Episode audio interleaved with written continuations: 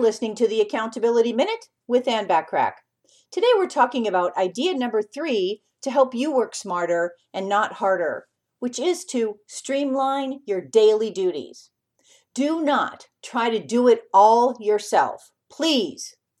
The ability to focus your energy on the most important tasks of the day has a direct effect on the quality of the results.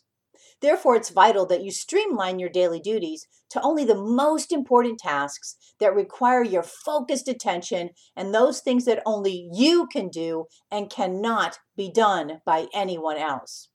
Create a daily schedule of the most important and high payoff tasks of the day and stick to it. Not always easy, but critical to your success. Reduce and eliminate the non essential duties, in other words, the tasks that are either not in alignment with your core values and or or not income generating from your daily schedule. Tune in tomorrow for idea number 4 to helping you work smarter and not harder. Remember to download the free delegation list sample to help you identify more activities to delegate. And my guess is you can delegate more. Go to accountabilitycoach.com backslash delegation hyphen list hyphen sample. Thanks for listening.